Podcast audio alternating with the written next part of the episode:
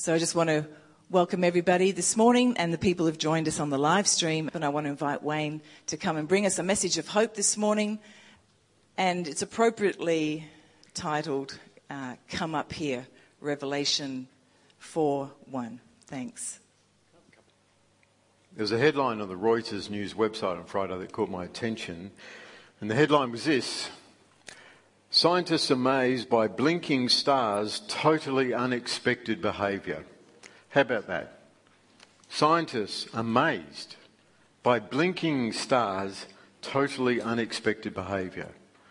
A star behaved very unexpectedly, and it amazed scientists. And the picture on the screen behind me is uh, of an artist's impression of this. It was never before seen star uh, that was observed in 2018. Now, the image is a little bit fuzzy because it's 4,200 light years away from Perth.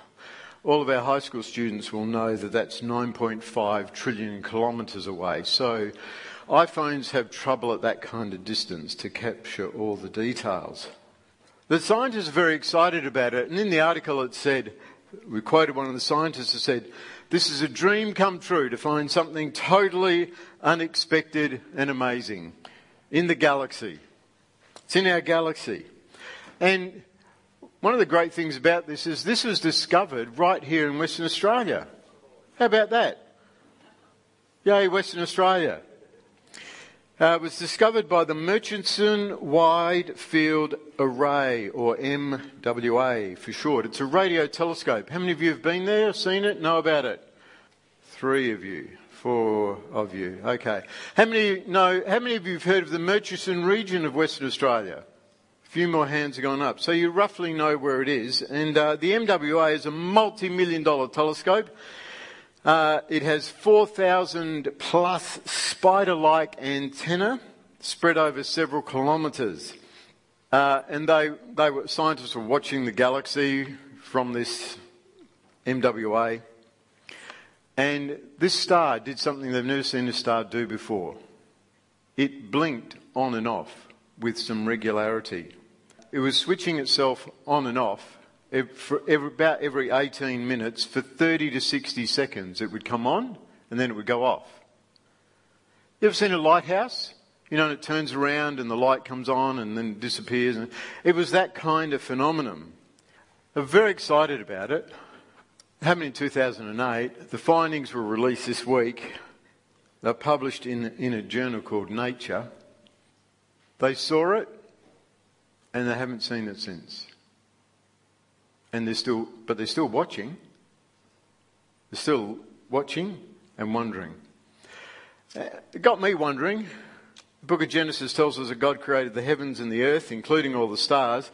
And I just wonder if God had been waiting for quite a few thousand years until humans had the technology for him to do what he's been wanting to do, which is to turn a star off and on every 18 minutes for a couple of hours, for 30, 15 to 30 seconds, to get our attention.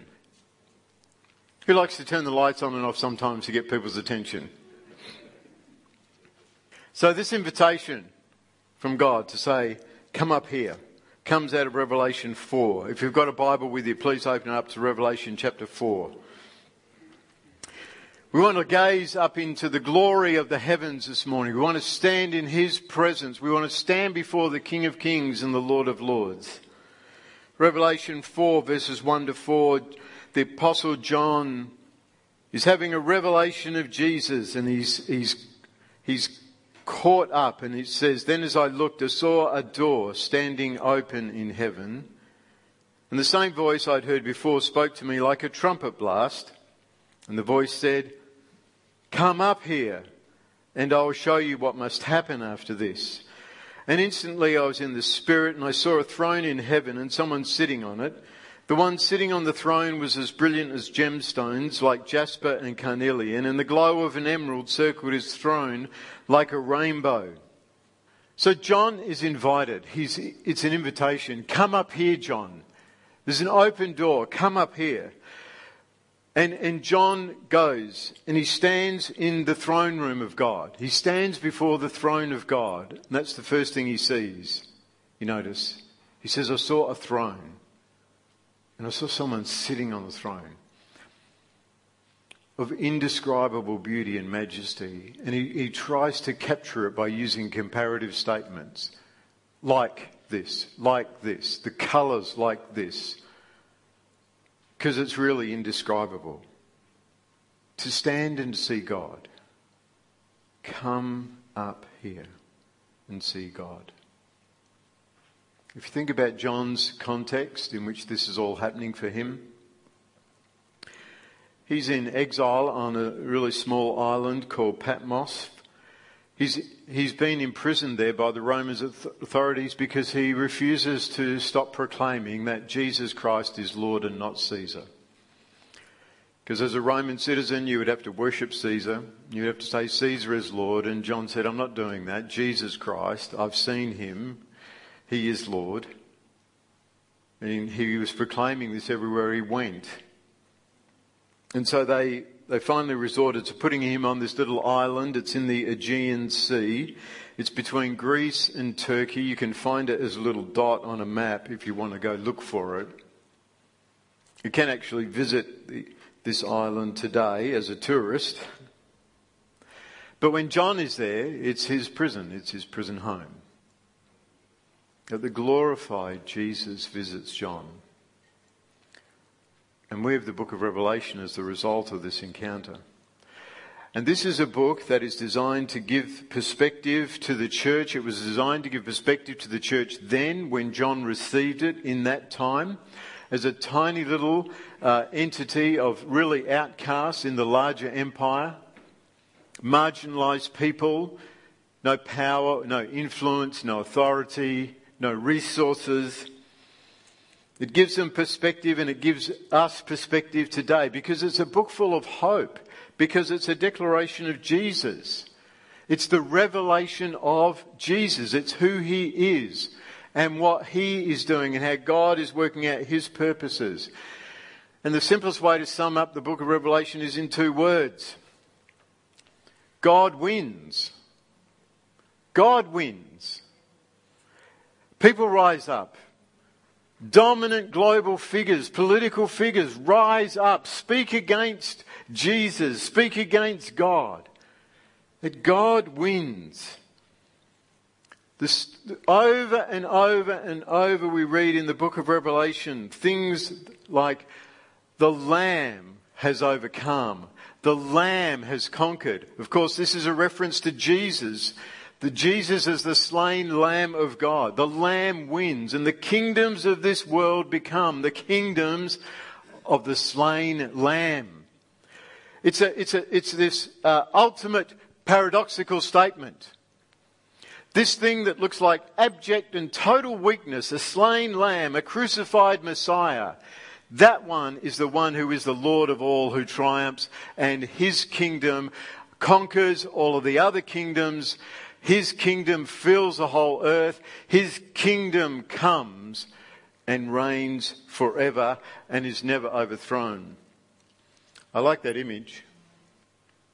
It's this image of something greater even than, than, than what we can imagine. With this invitation to come up and see Him, see God, to stand in His presence. Every time you pray, you have an opportunity to stand before this throne, this Revelation 4 throne, this throne room, this king. Don't ever think that your prayers are, are meaningless and don't mean anything at all. He loves to hear your voice. If you only understood you had access to him, the one seated on the throne that John saw. People, we are receiving what's called an unshakable kingdom that's ruled by an unchanging person. Hebrews chapter 12 says to us that we are receiving a kingdom that's unshakable. Isn't that good? We're receiving a kingdom that's unshakable. Let us be thankful and please God by worshipping Him with holy fear and awe.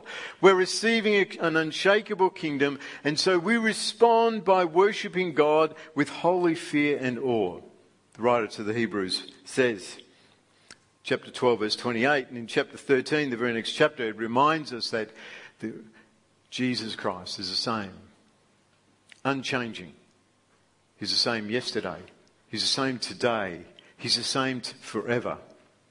He's that beautifully constant, wonderful, awesome person who is always reliable, who you can count on. He, he doesn't change. No, he doesn't get moody. He doesn't have bad days and good days, and you've got to wait until he's having a good day before you can talk to him. He's always having a good day. He wins. He conquers. He's not even having a bad day. He's the same yesterday, today, and forever. So the kingdom that we are receiving as followers of Jesus Christ is an unshakable kingdom, and He is an unchanging King, if you like. I read an article by Jeff Henderson this week, and I won't be surprised if you don't know Jeff. He's involved with Frontier Alliance International, which is one of the organisations that New Life Church supports out of our mission uh, funding. And he wrote an article titled The Unshakable Kingdom. I encourage you to go to the FAI website or app and have a look at it, but let me just read a chunk of it to, to you. He said, If we have learned anything from the last two years, it is this that everything that can be shaken will be shaken. COVID 19 confusion has caused, has shaken our confidence in science and medicine enormously.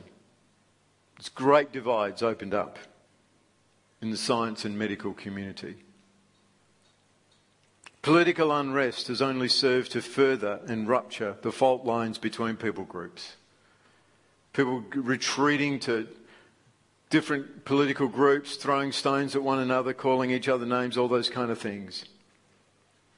And even in some churches and prayer meetings, there's this separation through the confusion that's come. Jeff says racial tension, no matter how necessary the conversation, has probably left us more divided. We think about, in the American context, which Jeff is writing from, we think about the immortal words of Martin Luther King that one day he wants his children not to be judged by the colour of their skin, but by the content of their character.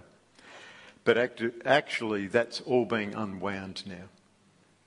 And people are being judged by the colour of their skin, not the content. We put people in groups. We go, oh, you belong to that group, therefore that means you are that. And I don't like that, so therefore I don't like you. Rather than saying, could you please tell me your story? I want to hear about you. I want to know you. I don't want to put a label on your head and therefore write you off or whatever. I want, I want to know, I want, I want to see you as an individual. I want to see you as one of who one of the people, all of the people who of the earth who are created in the image of God. I want to see you as an image bearer. I want to know you as an image bearer.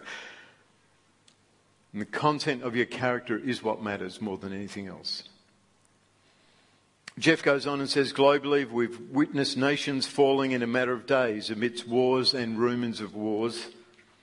He says, now more than ever, we need to locate and latch onto something eternal fixed and solid, unmoving, unbending, immense, transcendent, faithful, unbreakable, and unshakable. And he says, so here's the basic principle of the kingdom of God. And this is what I want you to latch on to this morning. The kingdom of God is unshakable. The kingdom of God is unshakable, and so is its king. This unshakable kingdom is governed by this unchanging king who is seated on his unconquerable throne, and that is the source of our confidence it is a source of our perseverance and our hope and our joy. Let me say that again. This unshakable kingdom, governed by this unchanging king seated on his unconquerable throne, is our source of confidence, perseverance, hope, and joy. And so, uh, come to an end this morning by again issuing this invitation come up here. This is the word of the Lord for us. God has used COVID to shake us and to get our attention, a bit like he turned that blinking star off and on for a few times to get the attention of some scientists in the middle of the desert here in Western Australia and globally. And as Julie and I have been praying and seeking what God has for New Life Church in 2022, we believe his primary invitation is this word Come up here. Come and see me. Come and stand before me. Be captivated by me. And everything else has, gets its right perspective. Look at me. Paul said it this way when he wrote to the Colossians. Set your sights on the realities of heaven where Christ sits in the place of honour at God's right hand. Think about the things of heaven, not the things of earth.